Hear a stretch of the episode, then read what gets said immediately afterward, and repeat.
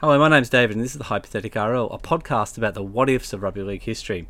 So it is time for the 27th of December, the 27th bracket. Uh, it is South Sydney, South Sydney 1925 against Canberra 1995. Um, Canberra really walloped their opposition in that last one. Uh, big, big victory.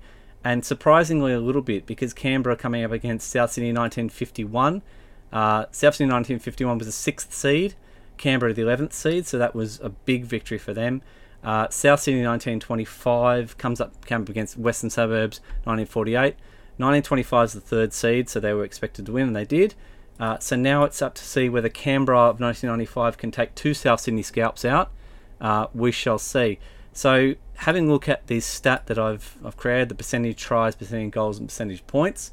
Uh, South Sydney in 1925, 18.1% of the tries, 19.9% of the goals, and 18.7% of the total points for their season.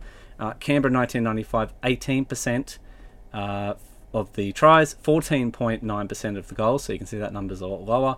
Uh, obviously, not kicking as many goals as as their ratio, uh, and 17.2% of the points. So there is there's some interesting stats there obviously you know different times and different periods so you know take those stats as you will.